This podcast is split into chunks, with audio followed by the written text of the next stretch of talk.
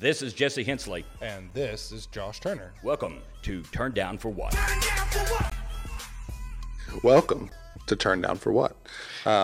It's a very interesting couple last conversation pieces that we had with Whisperero. Oh, yeah. Just really insightful information down that space. Really exciting to see kind of the technology advancements and the improvements of, you know, what's happening in that space. A really unique dialogue. I was some intriguing thoughts kind of coming out of that, but very grateful to have Ian with us. It was really kind of a unique conversation, but kind of having some unique things to discuss today. Are they unique? Yeah. Okay, just making sure. Yeah. So we have some news articles to discuss of what's relevant. Some of this happened a little over a week ago. Some of this happened yesterday. But also have an interesting guest this afternoon who may or may not be from the United States. Oh, and he has all the good words as he talks very nicely there. Yep. So what's the first article for today? So right now what we're going to talk about is Proterra. So Proterra is a maker of EV buses, and unfortunately they have filed for, I think it's Chapter 11 bankruptcy protection yesterday as a filming today on Thursday. So basically Proterra is very large EV bus company. They've been around since 2004. They make a lot of big EV buses, over 1,000 buses have been built by them. So why now have they had to file Chapter 11 bankruptcy when you have all of this EV push right now going into the different administrations? I mean, they were recently spotlighted by the White House. Yes, they were. So yeah. Let's go into that a little bit. Again, one thing we like doing here is giving both sides, and you know, this is one of the negatives of what happens sometimes with some of these companies that have a niche product, because they've been very successful. They divided their company from what I remember up into three divisions. You had the battery systems, you had the infrastructure for your trucks and charging, then you had the software part of it. So the battery division of their company a couple of years ago was spun off and sold off, and it has an valuation then of $1.6 billion. So the battery part of their company has been very successful. So what I think is happening here is you have companies that have to deal with the bureaucracy of every single municipality stating what needs to be done in order to get the grants. And then you have the grant process that you have to wait multiple months or sometimes years. And a lot of the grants are just now coming out for those type of initiatives. So you have all of this cash burning through. You have all of these regulations that each state or each city has to have their particular design for.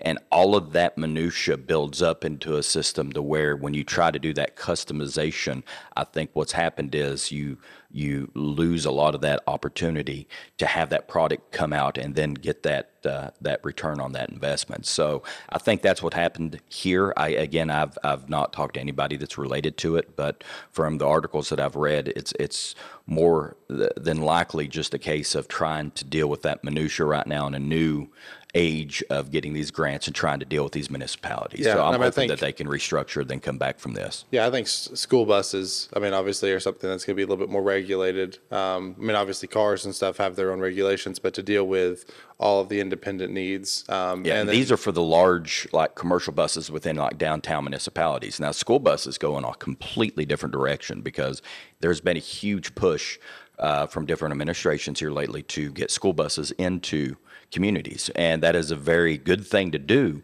The problem with that is, you know, you can buy a diesel school bus for around $80,000, $75,000 or so for a Thomas or one of these really nice brand new school buses. Now, when you start looking at an EV bus, so like $250,000. Yeah. So let's say you give a struggling school system half, which I don't believe it's half. I think it's a 20% grant.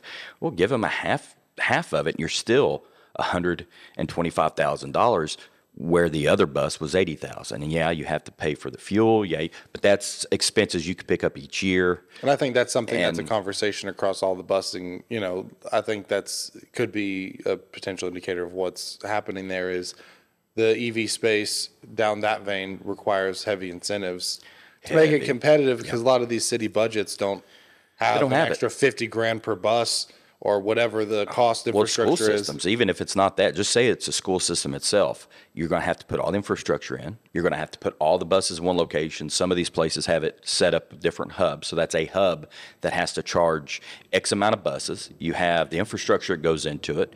You have, if there's a blackout or some type of power failure, all these buses that won't get charged for the kids the next day. Yeah. There's a lot of headache, I think, that needs to go into building these, and I don't think that is effectively being incentivized for people to do it. Because if I'm looking at this bus at 60,000 and this bus, after everything is said and done, I'm going to have to pay 150, even if I might make 50,000 on it in fuel savings over a 10-year period, I'm still paying more for it. Yeah. So why would I want to go that direction? So I think they have some work to do to get the school buses to the point to where they can. And if it's financially, it's also the infrastructure, like you're saying. I mean, it's the chicken and the egg. I mean, you have to have the infrastructure, but you also have to have the demand. And I think that, you know, you can't just throw 50 electric school buses on a municipality, because I mean that's a ton of charging that has to occur. Could you imagine how much that is? Because I mean, I don't know what the battery pack on that. I would say over 200. Yeah, I'd say you're 200 to 300 kilowatts of storage. Now, would you need that in a day for a bus that makes one round? I don't know how many miles a bus goes, maybe 50 miles, 75 miles a day. It depends on its efficiency. Yeah. I mean, those aren't necessarily. That's something we'll probably get into. Let's do some research on that and try to get into what the numbers really are for that, because even if you stack your grants, I don't think it's going to be financially feasible for these smaller communities who really need that extra savings. If you're not saving anything, then, you know, that really doesn't help. Yeah. So, but anyway, so that's one of the news announcements was Proterra, and hopefully we can they can get everything wrapped back up and get back into the market and restructure what they need to restructure and start producing what they're doing. So so that was one of the articles. The other one was over the weekend. We had storms in our region. There was an EF2 tornado that hit in Knoxville, Tennessee. And when that happened, obviously, it took out power to a lot of the people in Knoxville. So there was a gentleman who has a YouTube channel that was able to put on to YouTube and show how he was able to get his house back up and running, James. And we'll do a link below where you can see his art or his channel. And we're working on getting him on the podcast. Yeah, that'd be good to have him kind of come out and talk about how he was able to get that and the systems that he needed, and then to basically get his house back up and running and during that storm. So I think that that's something that all automakers eventually is going to have. I think everybody wants to have that, to the point to where who wouldn't want to do that? Because we're featuring a vehicle today in just a minute here that has. It's going to have that ability as well. Yeah, so you're going to be able to do that with this vehicle. Obviously, Ford, when they came out with their system, it was very big into that. Now, going back to Ford, let's change gears one more time for that and get into another thing that was announced, because I completely forgot about this, where Ford announced that they are also going to be looking at options for the hybrid and then adding some of the characteristics of the Lightning, I'm assuming the Lightning, into that. That would be your onboard power. That would be, I don't know if they're going to do a plug-in hybrid that can get, say, 100 miles out of the plug-in with your hybrid system. That would be fantastic. Yeah, I mean, if they can make a plug-in hybrid that goes 100 miles, I think that's a gigantic use case. It's just the best plug-in hybrids you're seeing is 30, 40 miles right now. Yeah, and even at 30 or 40 miles, that's a pretty good amount of mileage. The hard part, I would say, is putting the packages together, because you still have drive lines, you still have all these other issues. But if you could do like a front end that's electric for that drive system and a back end that's traditional, or back end that's electric and front end that's traditional, then you can get away from needing that drive line in the middle.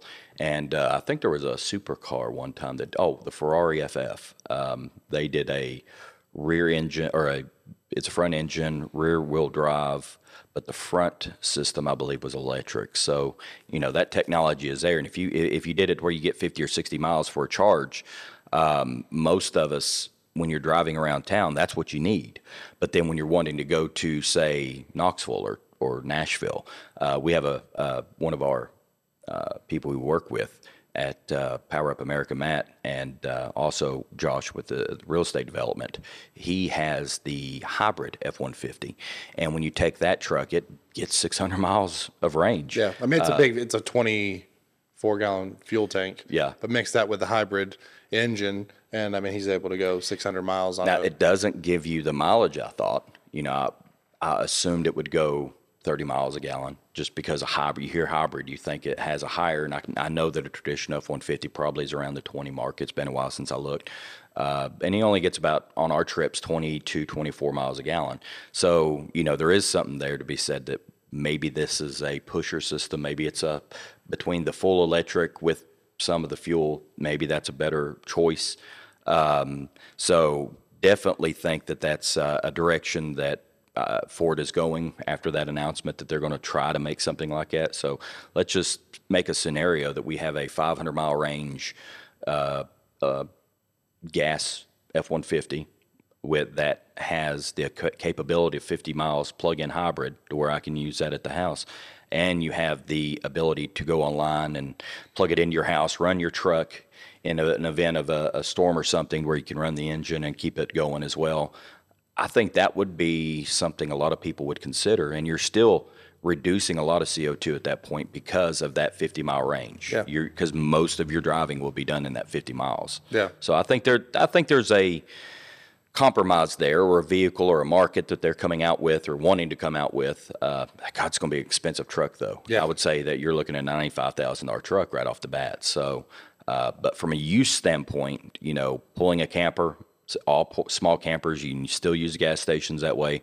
So it's kind of that niche thing right now, and I don't think anybody else has a vehicle like that. Yeah, so. The plug-in hybrid, you know, if you're going to take that vein farther, they need to increase the range. But that could be a good use case for those people who are hesitant to get into the space, because I do like the idea of a plug-in hybrid for long distance commutes. You know, because around town you have that use case, but then on the trips you can.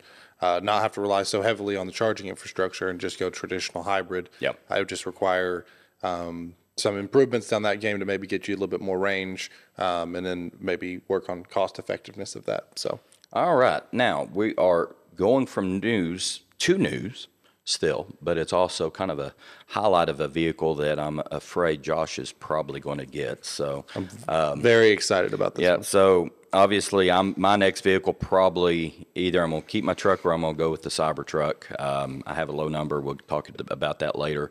But Josh now has his vehicle that he wants to get, and it is the Cadillac IQ. Escalade IQ. Oh, it's an Escalade IQ. 2025, so it won't come out until late next year. But they finally did their full reveal yesterday. As of the recording of this podcast, where they dropped all the details. Kind of, there were several curiosities I had. I mean, the Escalade is a staple in the SUV industry. I think 1 out of every 3 luxury SUVs that come onto the market is the Cadillac Escalade. And if you look at it across the board, I mean, Escalade has a long-standing presence. You have the Navigator, you have the full-size SUVs, Navigator, Expedition.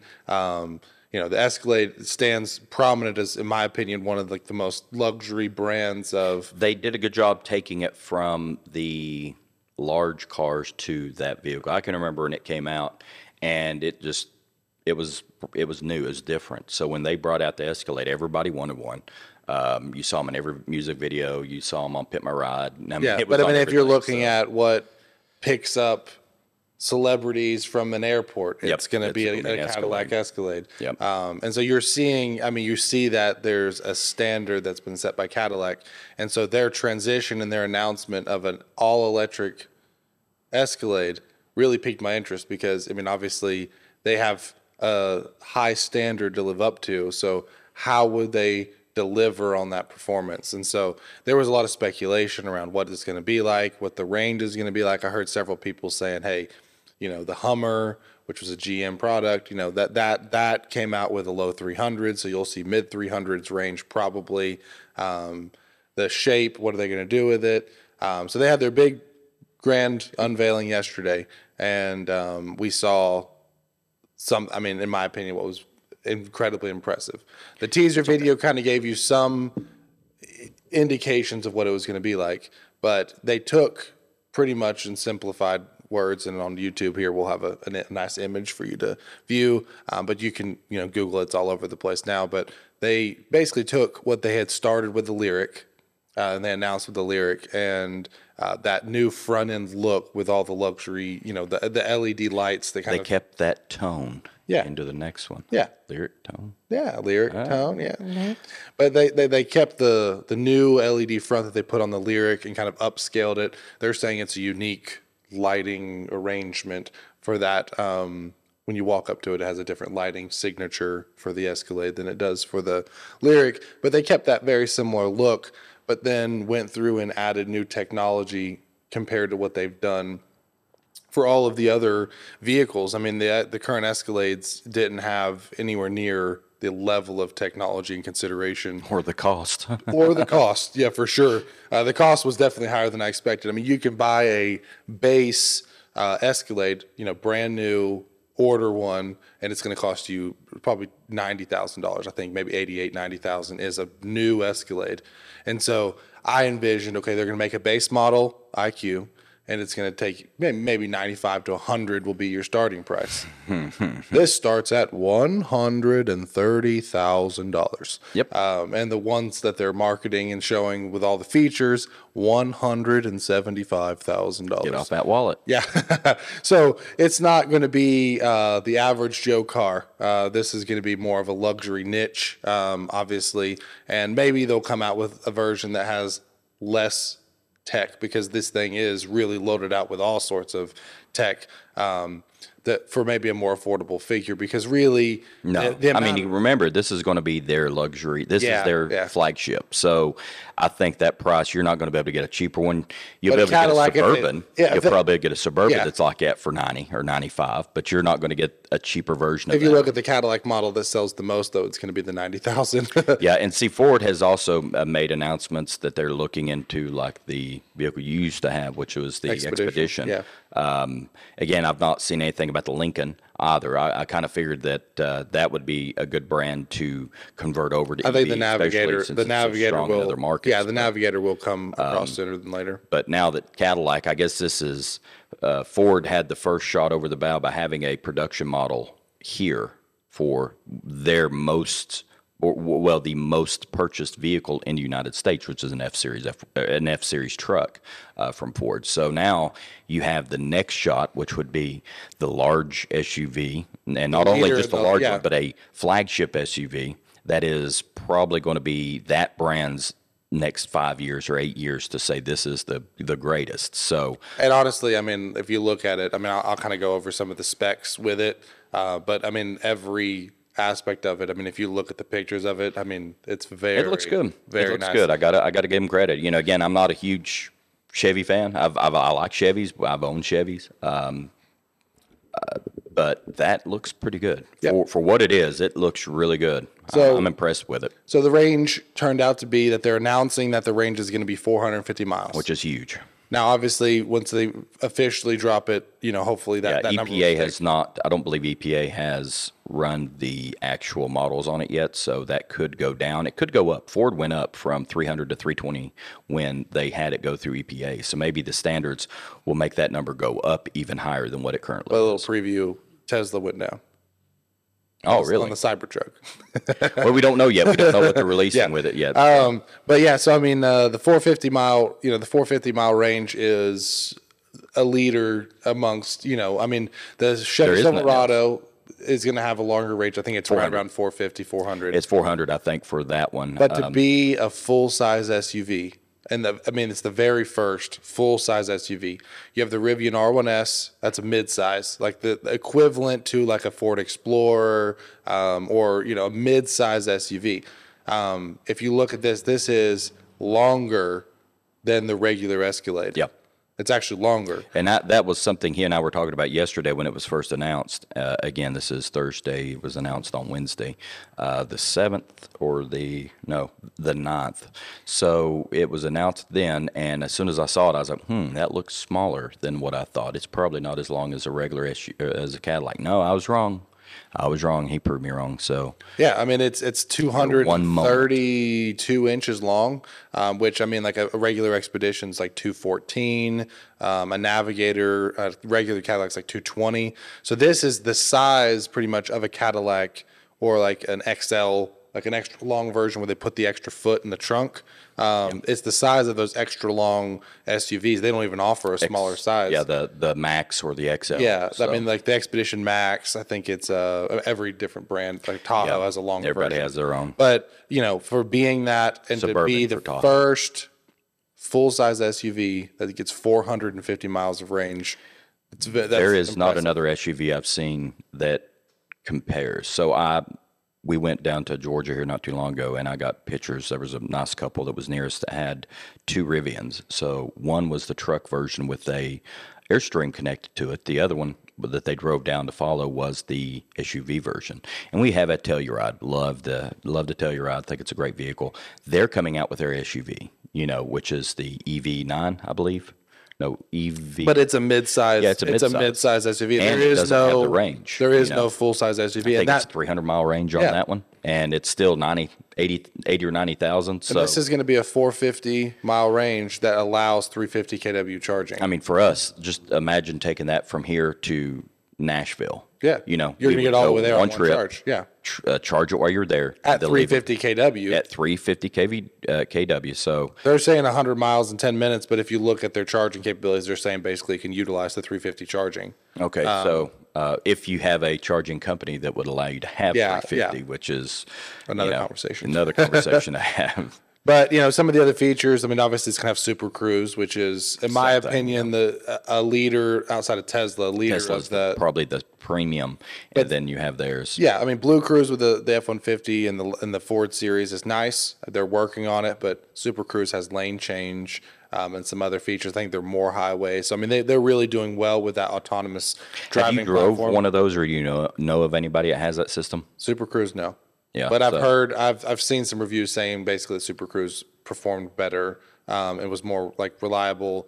The lane change was nicer because, you know, when I'm driving down the interstate, I'm usually just camping out in the fast lane, passing vehicles. But it would be nice to have the ability to weave with hands off. But anyways, it'll have the vehicle to home bi-directional charging.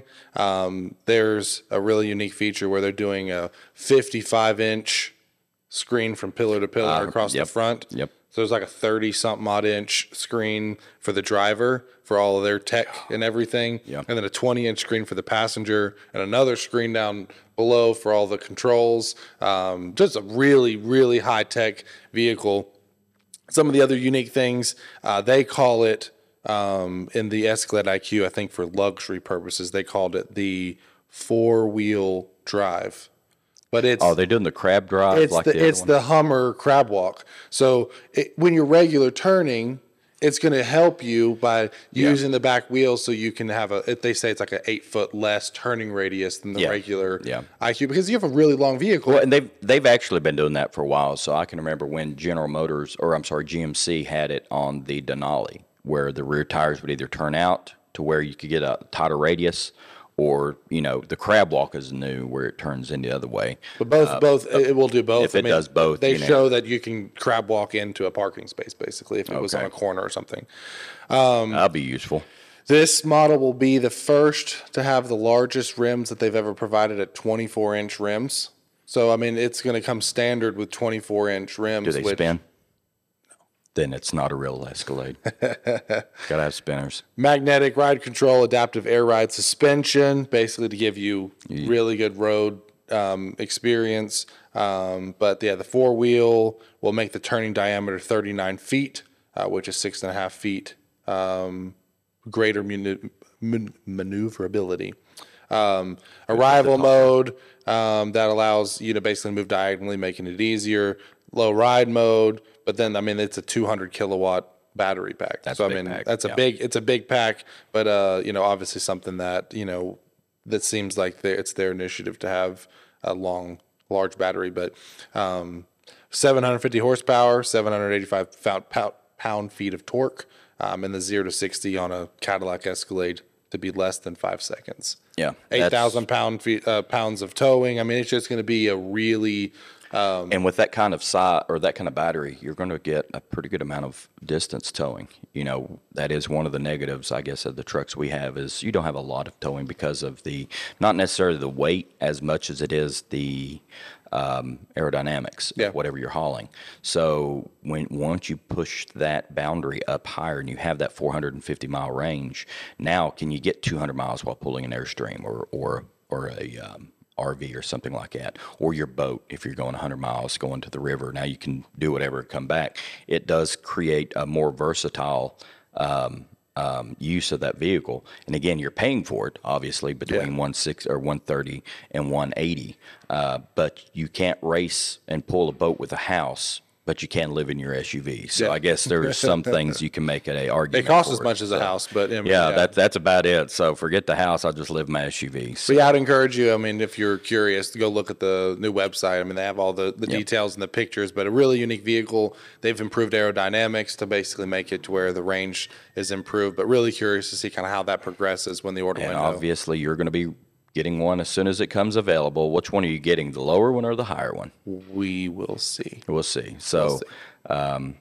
So we'll see what happens with that. Obviously, you're very excited about the about that development. Yeah, no, I mean, I think it's going to be a nice vehicle. The affordability is a question mark for a lot of people, but for the luxury market, I guess they don't care. Well, it don't matter. So. Yeah. So, and again, like you said, there is no competitor today. This is just like the F-150 coming out. There is nobody else in that market. And coming out in 2025, obviously they're using a lot of technology, I'm thinking, from the Hummer development. And because how can you get it done that quick unless, you know, I think they're going to open up. I think they're going to open up orders in spring, summer, and then they'll start releasing late fall next year. Yeah, so it's definitely, timing is going to be very good for us on that one. So I can't wait to see what it looks like when you get yours. What color? I have no idea. Okay, well, TBD. Yeah, but yeah. So we're going to take a break now, and then we'll have a special guest after the break. All right. All right, and we're back. We have a very special guest today from Melbourne, Australia. His name is Alex. Are you there, Alex? Yes, and you said Melbourne correctly. Congratulations. See? That's amazing. There we go. You don't get that from a lot of Americans. Foreigners, come on now. It's like saying Jaguar. You got to say it correctly. Jaguar. I feel like it's specifically American as well. Melbourne. You get that a lot. Americans mess up a lot of things when it comes to the global. Yeah, we're big fans of Mel Gibson, so that helps us out a little bit. So, but yeah, so Melbourne. So we have our first international guest on the podcast, and you drive a BYD. Is that correct? That's right. So tell us just a little bit about what got you from whatever you were driving before to the BYD, and how that experience has been in Australia. So I've had the BYD probably about 8 months now. Before that, I'd driven a Volkswagen Golf 2010. I'd probably driven that for about 9 years. So I guess my thing had always been, drive cars till they're dead. That was the plan, especially for that car. But it lives on. My sister-in-law owns it now, so that's good. But yeah, I went to the EV space because I was actually doing a lot of kilometers or a lot of miles in my car. It was about 100 miles per day to and from work. So I don't think it's specifically for, saving in fuel, because that'll take a very long time to kind of catch back up, especially seeing as this BYD cost about 50,000 Australian dollars. My car was probably only worth 10 or 12. You could probably get a pretty decent car for 10 or 12 thousand Australian dollars. So it's a big jump, but, for a car with the longevity of what I'm hoping this car will have, and the fact that it's an EV, it ticked all the boxes for what I was looking for at the time. Yeah. Awesome. And what lifespan did you have on the last vehicle that you had? Yeah. I had it for 9 years. It did about 230,000 Ks. So what's that? 170,000 miles or something like that? Something like it, yeah. And I was ticking over. I was doing probably 50,000 Ks per day. So, 30,000 miles per day, something like that. Per year, sorry. That was just, it was sending it to the moon real quick. Oh, yeah. And I mean, in the transition to the EV experience, what has been your overall thoughts on, you know, the transition from gas to EV as far as drive experience? I think like you can take, I mean, all EV models are the same in that you're driving them using the electric motor as opposed to the combustion, which I think is really interesting because like the main part of that, I think, is the driving experience. So you don't have gear changes. You know, you have this like dead silent motor. It just makes for a really comfortable ride.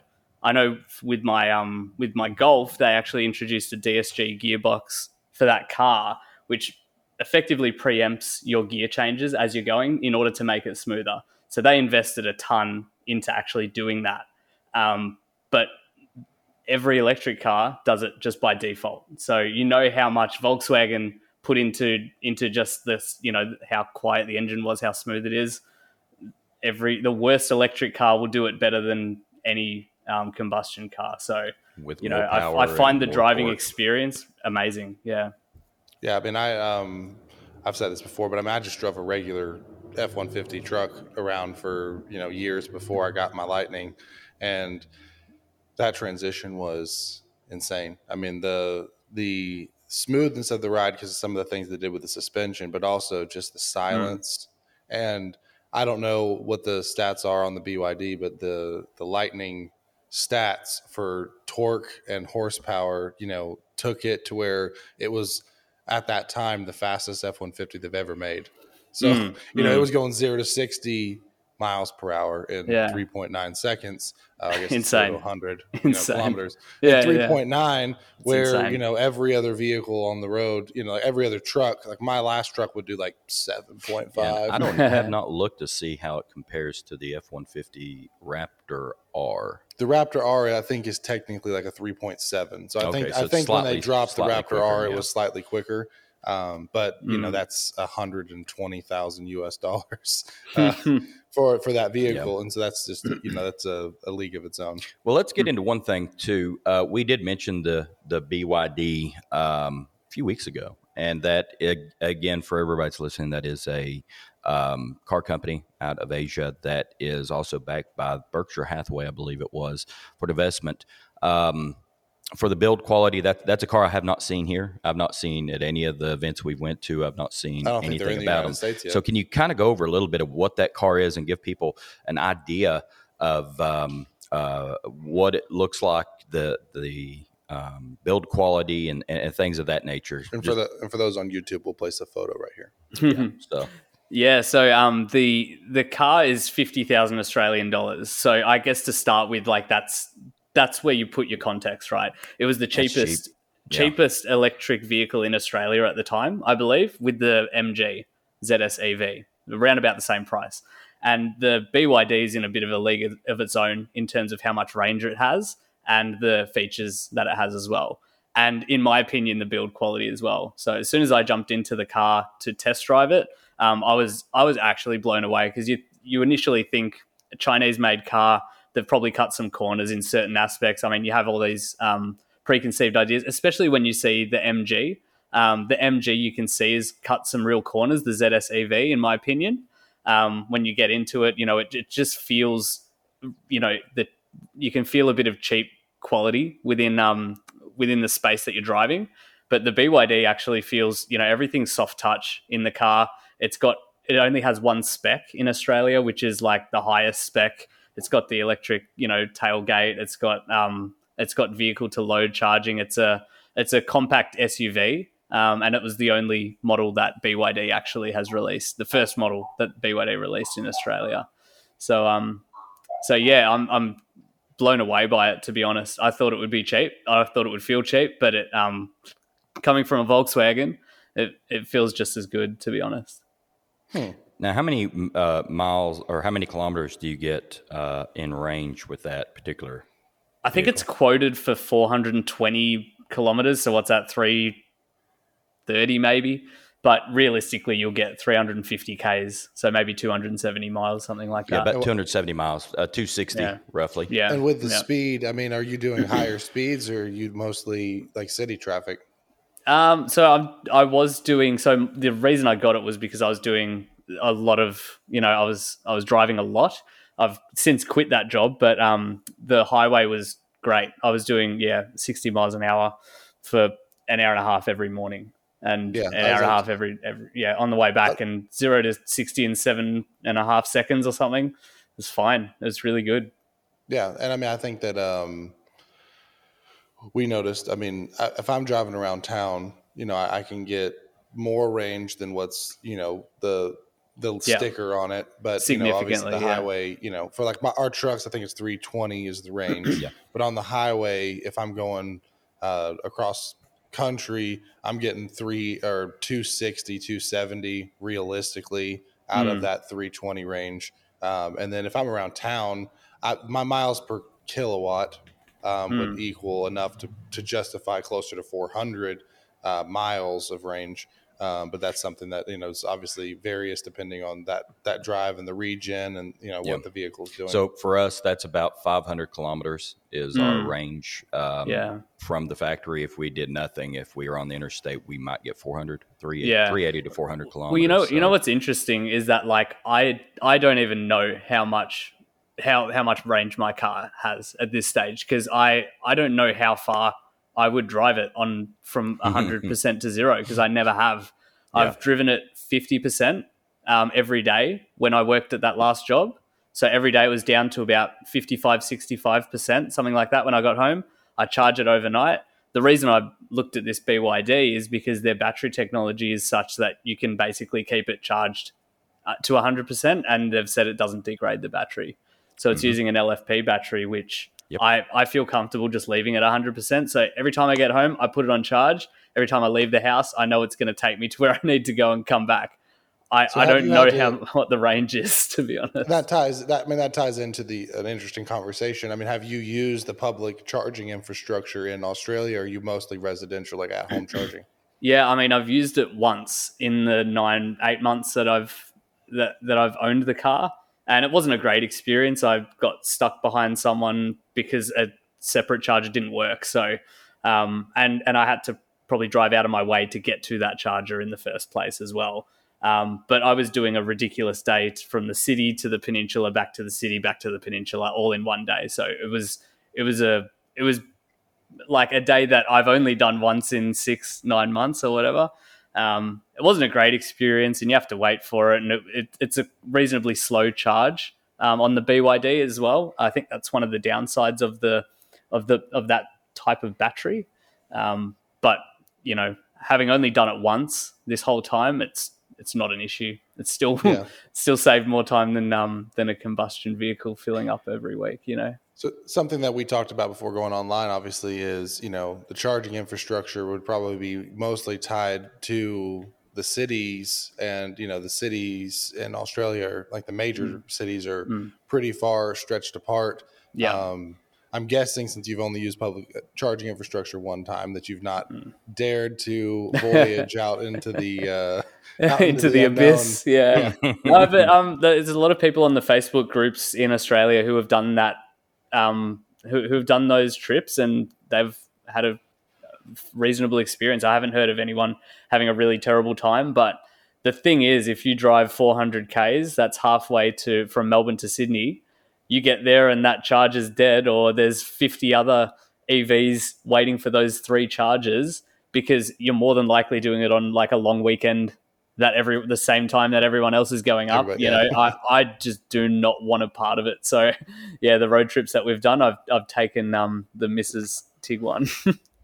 And to put it in perspective for people to know how wide that is, so Australia is roughly, I think, the size of America, the continental United States. So you got about the same size, but the population is around 26, 27 million, which is slightly more than Florida. So you got the United States with the population of Florida. Of course, I think most of that population's on the coastline. Yeah, you got the Gold Coast and so not Sydney, much in the middle. So definitely not going to be building a whole bunch of EV stations across the outback trying to get to the other areas. But and definitely do not let. There is anxiety once you start getting down to the single digits of mileage left and you're not at your arrival. We've had that happen a few times where we were within, about 12 kilometers of where we needed to go.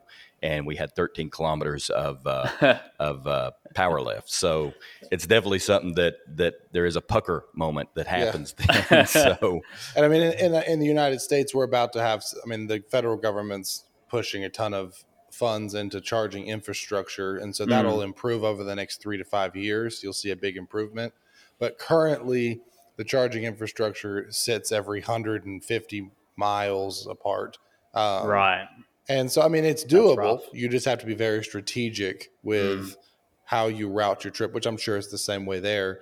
But obviously, that's something that frequency of infrastructure would definitely encourage adoption.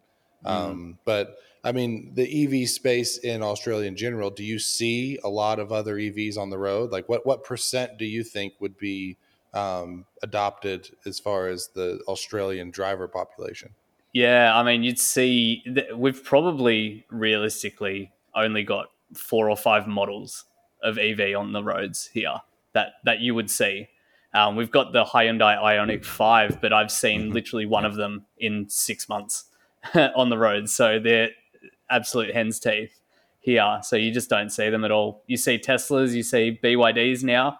I think the Atto 3 is the BYD is the second most popular EV in definitely in Melbourne, probably in Australia right now, next to the Tesla Model 3. So you might see, you see 10 times as many Teslas as you do any other electric car here. I mean, that's the same way here. I mean, I think Tesla dominates 70-80% of the market currently. A lot of the other manufacturers, being United States based, are beginning to roll out a lot of these various EVs, like our trucks and like, I mean, the Cadillac, which is an article that we discussed today. You know, the Cadillac IQ just got announced yesterday, and it's going to be a full-size SUV EV. So I mean, like there's a lot of other companies coming on the road, but Tesla's been doing this for 10 plus years. They took over. And so when adoption began to really increase, they were already on the front end of the market. They had the supercharger infrastructure. Do you have Tesla superchargers in Australia? As far as the network there? Yeah, we do. I'm not sure how vast the network is, but I think they've actually just started opening it up to non-Teslas here. Yeah, I mean, what charge port type does your vehicle take? Do you know? They're CCS2, I believe. Okay. Yeah, same as ours. So, I mean, like with ours, like our truck is a CCS, but Ford is opening up. I mean, because Tesla, and I don't know if Tesla did something different in Australia, but Tesla here has their North American charging standard, the NACS. Yeah, yeah. And so I heard that was what was being adopted over there. Is that a recent thing? Yeah. So, I mean, in the past 6 months, we've seen all these OEMs come out and say, hey, we're going to transition. They've worked out deals, I think, with, you know, Elon and Tesla to adopt that. And so that way it opens up that charging infrastructure. And so a lot of the chargers are starting to be dual, where there's a CCS port and an NACS port. Right, right. I'm curious, do the Teslas there, are they CCS or are they they're NACS? All CCS. Yeah, they must have a standard here where they've just said, I think Chatamo was previously for the Leaf, so the Nissan Leaf, I think that was a charging port. So you see a bit of them, but everywhere CCS2. Yeah, that's interesting because, I mean, Tesla, you know, obviously here only uses their NACS, and so they have their own infrastructure, but what they're doing for us as drivers, like us Ford drivers, you know, Ford announced that they're going to the NACS on future models. And so they're going to provide CCS drivers an adapter. So like our trucks are CCS, so they'll give us a CCS to an ACS adapter. But if all your vehicles are CCS, then that means if the Tesla infrastructure comes in, then you should be able to use it as long as they allow the software updates. Yeah. So it looks like Tesla has about 30 or more charging stations in Australia right now, but kind of interesting, in April of this year, the NRMA has announced that they're going to be building 117 fast EV chargers across all the national highways in Australia. And they have a map, and it looks very interesting because when you start looking at the population density, 117 level 3 chargers is going to be a lot more per person than what even we have in most of our regions here.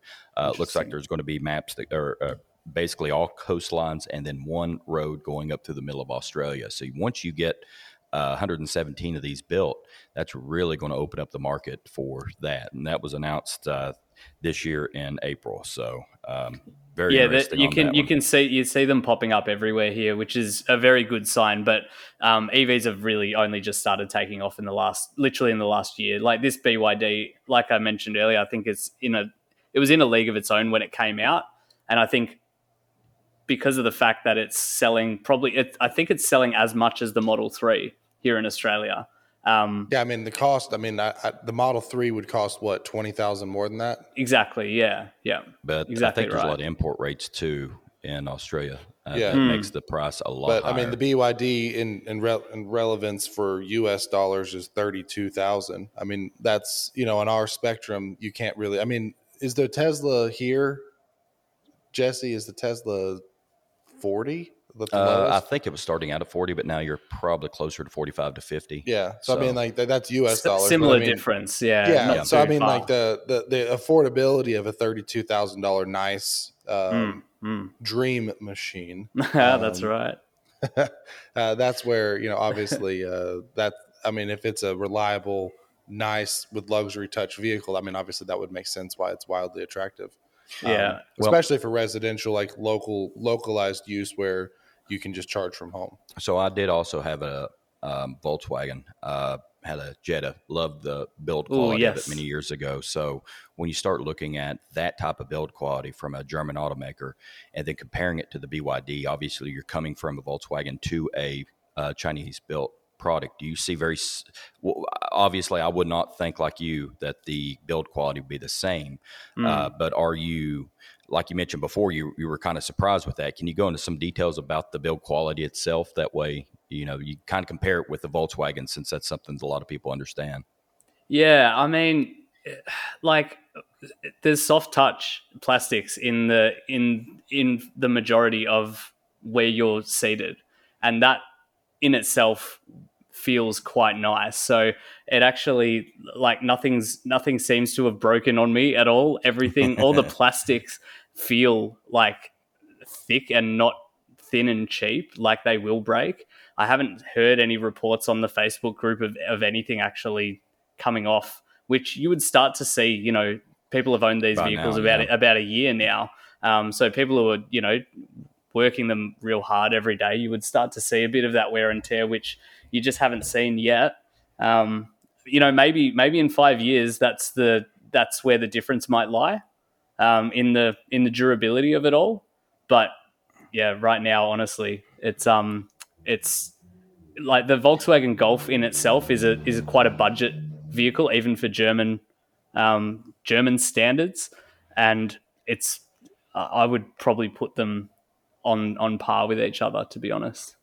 So the last thing I would like to get into here is obviously Australia is a market we're not very familiar with when it comes to the fuel price per liter or by gallon. I'm not sure how you all have it. Yeah, later. And then also the price per megawatt.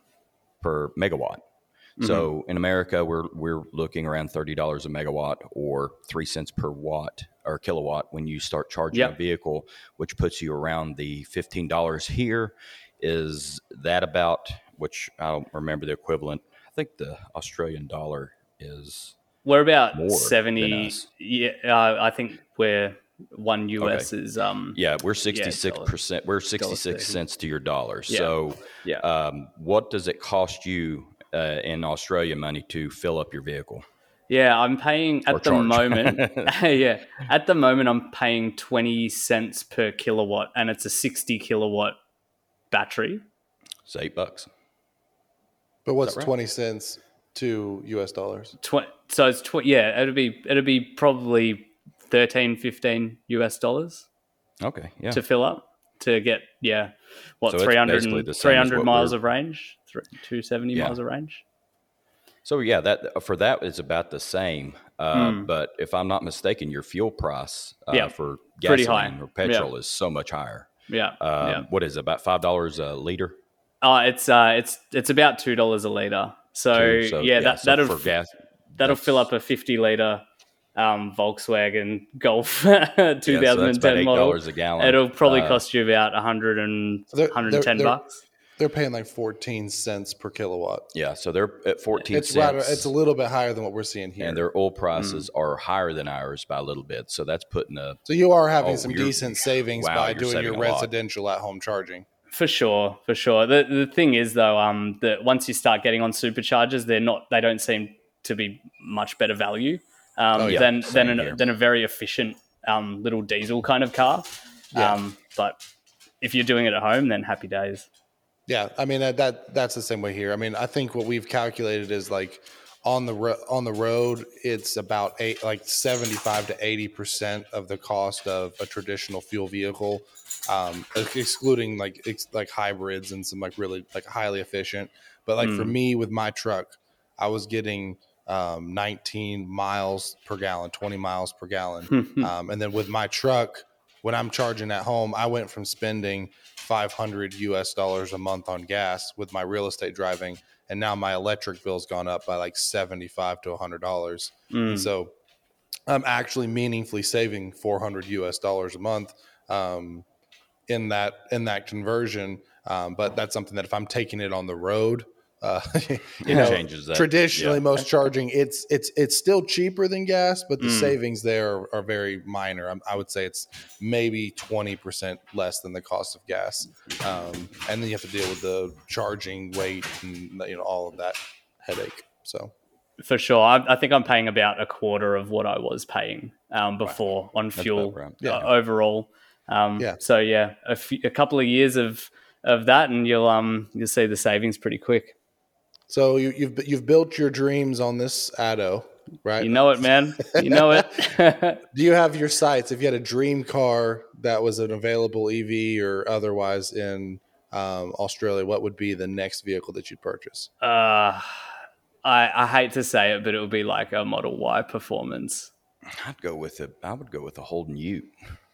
I would love to have a Holden Ute that's EV. That would be amazing. It would actually be sick. Actually, you know what? I take it all back. I want the Ford Transit EV. Oh, I think that would be sick. I want a nice camper van, but one that would take you, 700 Ks instead of, I think the current one's rated to 320 Ks. You'll probably get 200 out of it. So. Yeah, that's not a viable solution for going out into the... She's not taking you into the outback. Yeah. No. Well, to give you an idea of it right now. Earlier we were talking about that Cadillac, and that Cadillac gets 725 kilometers is what its battery is supposed to be able to give you. So you're looking at 200. Do you know this? What's the size of that battery? That's huge. 200 kVW. That's ridiculous. Yeah. Oh, it's a gigantic massive battery. Holy everything moly. Bigger, Yeah. Oh my God. I was looking at the Hummer EV, and that probably would have topped my list a year ago. Yeah. It's a little larger than this one. Jesus Christ. Yeah. GM kind of took the category of, we're going to have good range, but we're going to have some. Yeah. Now the Hummer the Hummer only gets 300 miles, which would be 600. No, a little less than that. 450, so 500? About 450, 500. And it's a 230 kilowatt battery. It's insane. Insane. This Cadillac getting 725 kilometers is just unbelievable for it. Oh, mate. We're now releasing a few really small cars. So these are the first new small EVs that are coming out in Australia. And it's quite a far cry from what you guys have got going on over there, that's for sure. Well, I mean, there is no full-size SUVs. I mean, the Rivian has their R1S, and that's a mid-size, and a lot of the current EVs, SUV-wise, there's no full-size SUV. So this one coming out, the Cadillac announced yesterday, is actually going to be pretty revolutionary because it'll be the first full-size SUV that you have on the road that is EV. So that's great. But yeah. We're limited on time. We would love to have another chat soon, though, because this has kind of been an interesting dialogue around, international charging infrastructure. But we'll definitely connect again soon and have another conversation about how your experience is going. Hopefully we can go down to Bathurst and start putting these on the track. That'd be fun. I'll see you there. That sounds good. Go check out the video, like I said, between the Rimac and the F1. For what he's talking about. So if you have a chance, and we'll put the link in the description here, they're doing Rimac testing, and they had one up against the Sebastian Vettel's F1 car. So if you've not seen that yet, then absolutely click on the link below and you'll be able to see that. It's a blast. Next on my list. Right. Great conversation. Thank you so much, Alex. Thank you very much. No worries. Thanks for having me, guys. All right. So that was it. We have spoke about what we talked about today. Your lust with the Cadillac Escalade IQ. Ooh. We have discussed the Australian charging units and what will be coming in down under to our friends to the south. Yeah. And love to see that market kind of coming open. Hopefully we can send some of our vehicles. He was talking about the Nissan Leaf. Obviously the Leaf's made in Tennessee, so that's something that we like to see that grow. We'll have to throw a Lucid Air on a boat and boat it down to Australia and take him around for a ride. Yep. So we have that. And so next week we'll be talking a little bit about Tesla again. I think they're in a little bit of the news here lately with my Cybertruck, and I have an update with my Ford charging unit that I was able to get reinstalled. I can go over some of the details on that as well. So awesome. See you next week. I appreciate it.